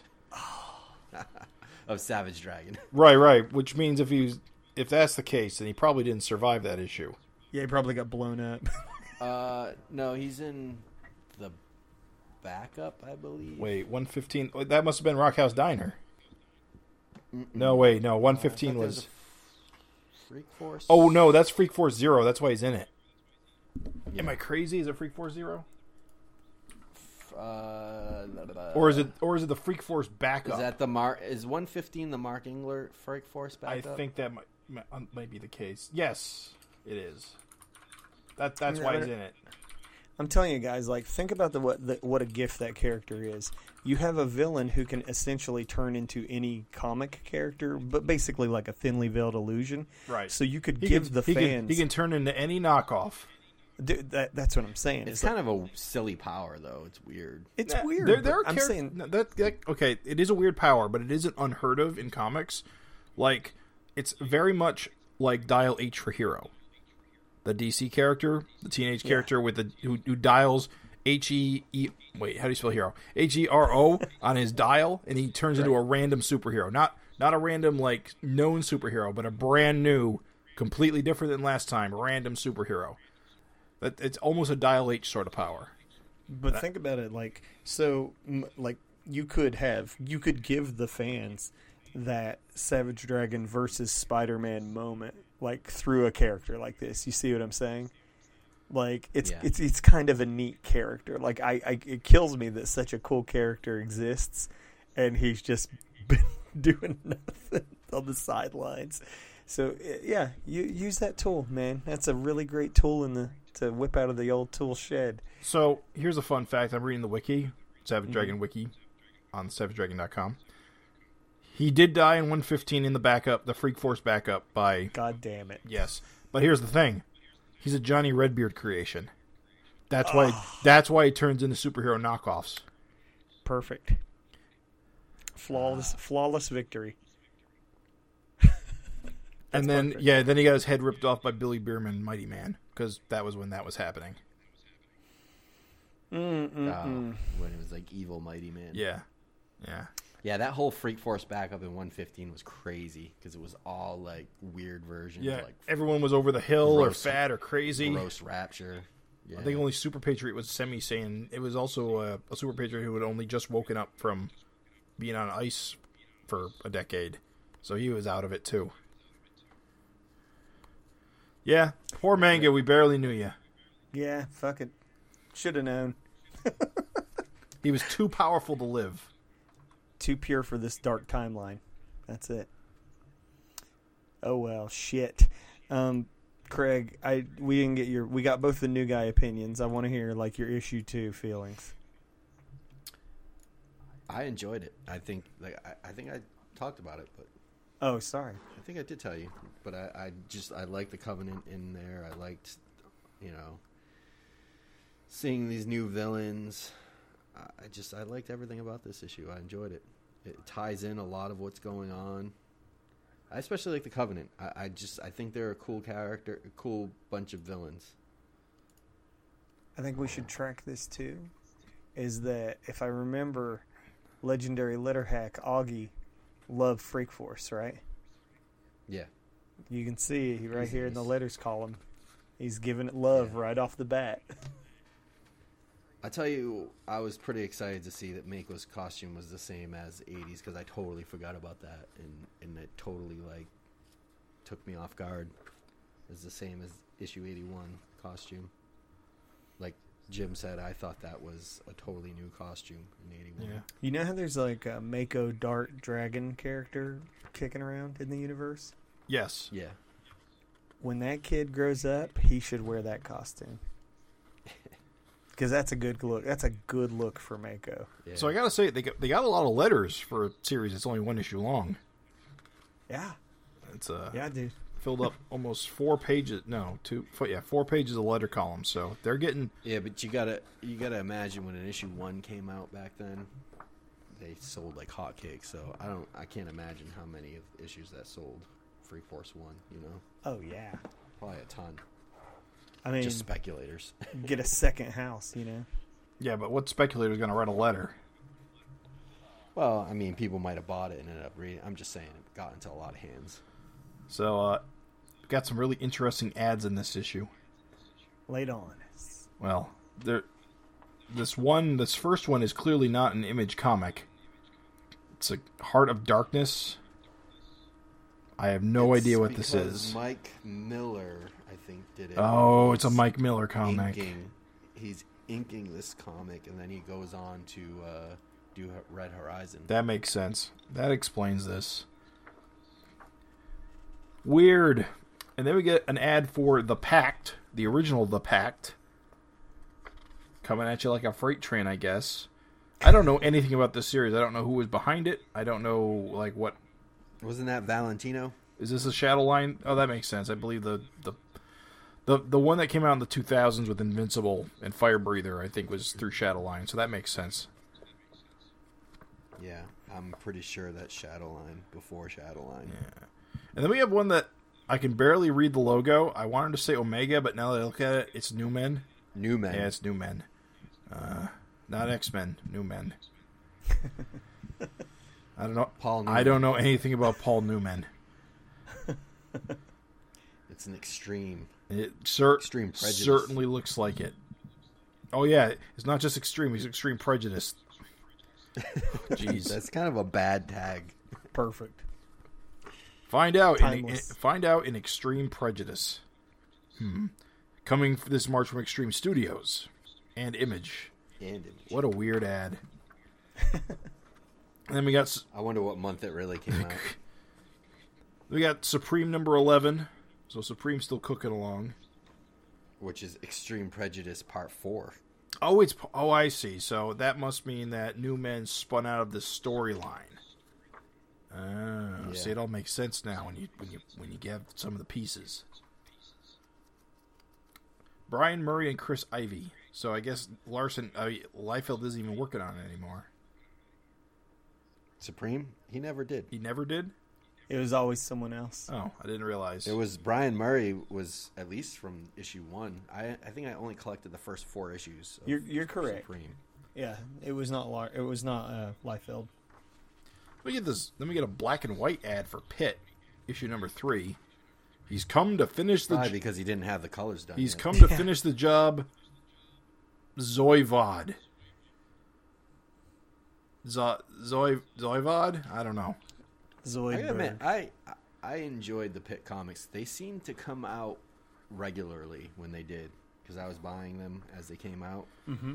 And Dale Keown's art is fantastic. yeah, he's a the goddamn guy beast. can draw. Yeah, Um, and the stories were pretty decent from what I remember. I mean, I think the best part was it was good art and it was coming out on a regular, and it was the same artist and it was someone that I liked. Primarily I hated the kid Timmy. Yeah, Anytime there's a little lame kid running around, it kills it. It's and he was the weakest part of Pitt. Everything about Pitt was fucking awesome and brutal, except this fucking dopey looking kid. yeah, That's the only thing. Otherwise, Pitt was fucking killer. it was. Guys, I don't know. There's some artists you look at and you're like, how does he do that? That's Dale Keown, man. He's And there's like, y- yeah, yeah, and there's certain artists that like, yeah, they all kind of look the same, and there's certain artists that just stand out. Really? Because I look at Pitt and I go, "Oh, I've seen this before." This, this is, Mm, if you had read it, if you could, like, what was killer about Dale Keown is, dude, he could do interiors. He could do. I- I- fucking- I I look at it and go, "This even- looks like the Maxx. This looks like Youngblood. This looks like I, I've Really? seen this." oh no! The only thing that looks just need to look. the kid more. looks weird. The kid looks like a anime character compared to everybody else, but I hate Timmy. Ugh, fucking. I mean, I'm not even talking about the characters. Just Dale Keown's art is like I don't know. Maybe you gotta look at more of his stuff. Yeah, you got to look at more of his stuff because his art's Look incredible. at his Hulk stuff. Look Well, at that's what I mean. Neat It, it stuff. looks like '90s Hulk. Hulk '90s Hulk had a lot of veins in his neck too. Probably because it was drawn by this guy. Pencils, It was. inks. Dale Keown can do anything, dude. He's fucking killer. Yeah. Look at his finished shit with colors. It's just amazing. He draws. His guy He draws sexy women too. I think he's light years beyond like some of that extreme stuff. Oh, he absolutely was, put it- dude. Yeah, Dale Keown was in a he was in a league on his own. Like, yeah, he was fucking ten out of ten. So it's crazy. It's 1994. Image is two years old, and Spawn already has enough clout to cross over with Batman. Well, I think McFarlane just has enough clout to get whatever. That's yeah, that's what think? it is. Yes. yeah. Yeah, oh yeah. absolutely. So You're talking McFarlane when he was with Marvel and s- in adjectiveless Spider-Man. McFarlane was like untouchable. Dude, I used to go. McFarlane in they the used to put. They used to put McFarlane covers on. Uh, what was it? Marvel Con? Not Marvel Comics Presents. What's the other one? Marvel Tales? uh, fanfare. No, was it? What was the? What were the reprint books? The Spider-Man reprint. Oh, books? Were they called Marvel Tales. Uh, un, uh, pr- yes, yes, that's what. Yes, it was. they used to put. They used to take Marvel Tales, and just put McFarlane covers on them, and I would buy every single one, Wow, and my friends would too. wow. Gotcha. because it would be a new piece of McFarlane art. And it would be like, holy fuck. And they used to take McFarlane and just have him draw random covers. Because whatever cover he would draw, that thing would go up. He did a cover of Conan. He did a cover of Quasar. It was like Quasar wasn't selling shit. He put a McFarlane cover on Quasar. Sold like hotcakes. You know, I ate that up. it is really hard for people now to understand the value though of like the impact that an incredible image had because like there was no internet you didn't have the ability to just summon any cool image in the world to your phone you fucking literally if you saw a kick-ass cool image you had to get it because that was probably the only form that you were going to have that cool image in your life and so Yeah, you couldn't just punch it up on the web and be like, oh, I see that now. Yeah, and so um, and because I'm the reason why I'm saying this is because a quaint story about me like that makes me feel old as fuck. But like you know, I'm an artist, and every artist before the internet had reference books, like homemade, like you would get coll- get and collect reference, so that if you needed to like sort of draw something, you could, because the internet didn't fucking exist.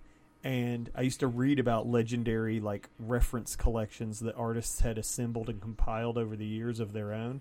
So I started doing that a little bit, and I'm just saying like, think how fucking funny that is. The idea of cutting images out and taping them into a book, so that if you Yeah. that's fucking hilarious now. But I'm just saying, like, when you say I bought every McFarlane cover, it is because that was an incredible fucking image. And how else? What were you going to just look at it once and remember it forever? No, you wanted to fucking own it. Totally Yeah, different. I mean, if you just Google Marvel Tales McFarlane and you just see the volume of covers, and honestly, it was like with Larsen too. I just wanted to see McFarlane's take on as many characters as I could because that was like a full blown McFarlane. Like, and you know, I don't obviously I don't feel that way these days.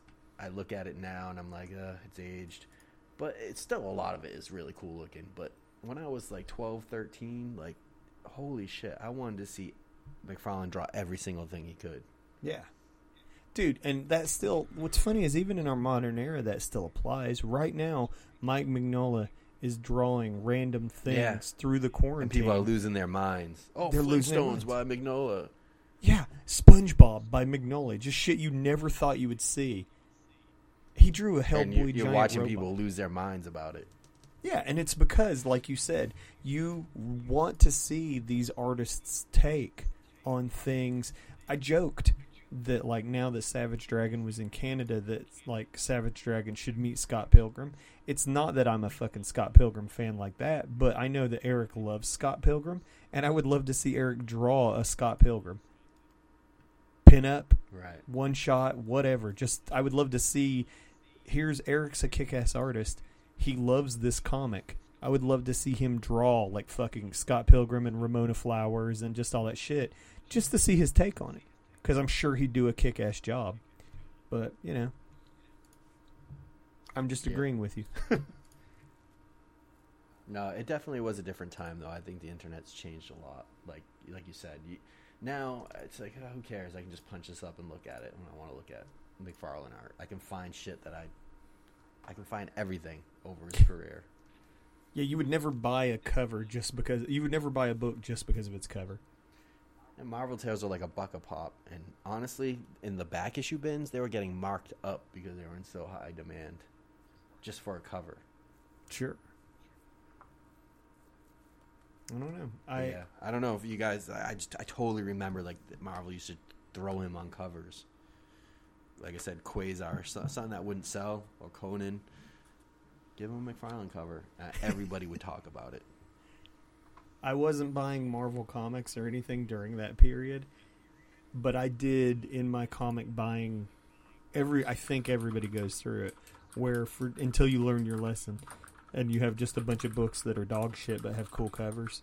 But like everybody goes through that phase where they're just like, "Shit, dude, this art's awesome." And then you buy it and you're like, "Oh, well, the interiors are horrible, but whatever." The funny thing now is I'd probably like enjoy the interiors. with your with your they'd older be all the classic. Like yeah, now I'm like, I love them. Glad I bought these. Now I can read them. Right. One last thing before we uh, ride this uh, Freak Force 2 into the sunset. A recurring theme that I've always found hilarious in Savage Dragon is that they, Erik sort of shits on evil twins Yep. Yep. as a concept and a notion, and then hilarious. Like, it- what was it when Erik, when uh, Dragon first fought Dark Dragon? The cover literally said "Evil twins, it's come to this." Yeah. And uh, the send off for this is hilarious. It says next issue, a tried and true formula for solid entertainment, a staple of really awful television shows. You got it, Evil Twins. Comics don't get better than this. Just funny, just funny to me. That's so good. Consistently shitting on Evil Twins is funny. Yeah, you should you should hear him talk about Black Adam. Oh no, I've never heard him talk shit about it. Well, in the original old Golden Age Captain Marvel, Black Adam existed for one issue and got killed by Uncle Dudley. Right. And Uncle Dudley got the kill. yeah, exactly. And since the '80s, they've been trying to build up Cap uh, Black Adam as Captain Marvel's like number one like antagonist. And Erik is completely unconvinced by this, going, "I don't think people like these evil clone villains." I mean, if they did, they wouldn't have killed them in one issue a hundred years ago. The sad irony. And then Black Adam getting his own movie. too? Indeed, yeah, I was gonna say the sad irony is that fucking people love evil clones. They, they love it. they fucking do. They love Every- Spider-Man, ev- Venom. Well, that's the thing. Like ninety percent of the Marvel movies are first, eh, first. The first installment is almost always versus your evil twin yeah, dude. every Yeah, single every- time. Every single one of them. Every single one. And It's like sometimes they do it twice in a row. Yeah. Ironmonger, uh, fucking Venom, fought another Venom in a lab. Like, it's like it just on yeah, and on. Venom. And on. Venom had a clone, and in the sequel, he's going to fight another one because they're going to do Carnage this time. Beautiful clones, clones versus clones. Love it. It, it's it's it's bizarre. See, it's symmetry. They're fighting themselves. Don't you understand? Yeah, It's that's it. conflict, personal conflict, deep in you. Um, so deep, so metaphorical. Got to beat yourself before you can save yourself. Yeah, yeah. Got to rise above your failures. You know. This is what you'd be like if you were evil. Uh huh. Yep.